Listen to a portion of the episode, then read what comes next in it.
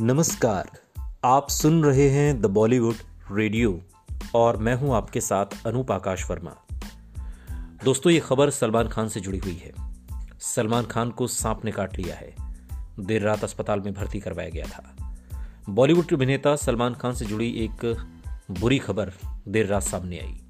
सलमान खान 27 दिसंबर को अपना छप्पनवा जन्मदिन मनाने वाले हैं और इस वजह से अभिनेता के फैंस काफ़ी ज़्यादा खुश थे, लेकिन इस खुशी के बीच अभिनेता से जुड़ी एक हैरान कर देने वाली खबर सामने आई, जिससे अभिनेता के फैंस भी चिंता में पड़ गए हैं। दरअसल सलमान खान को सांप ने काट लिया है।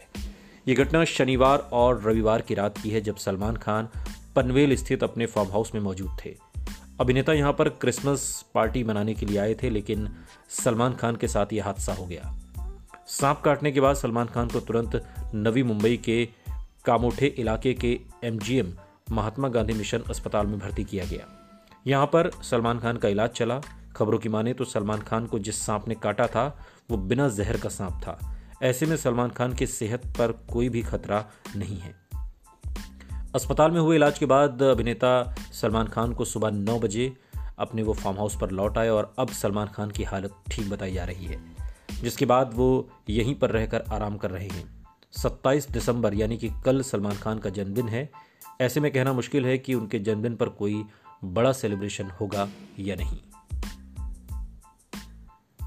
सुनते रहिए द बॉलीवुड रेडियो, सुनता है सारा इंडिया।